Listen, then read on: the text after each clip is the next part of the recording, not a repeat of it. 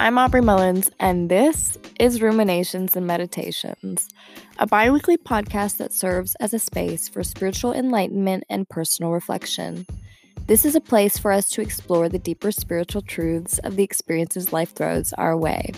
We touch on topics like mental and spiritual health, astrology, addiction, friendship, spiritual symbolism, and everyday struggles we as human beings might face. It's our goal to help you tap into the infinite guidance and wisdom the universe has to offer. We'll give you tools to help you trust your own intuition, get in tune with the spiritual laws of nature, and help you to align with your higher self to manifest a healthier and more beautiful life.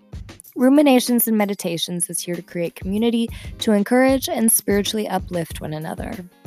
There will be new episodes every other Sunday, so sit back, relax, and join us in reaching our higher purpose.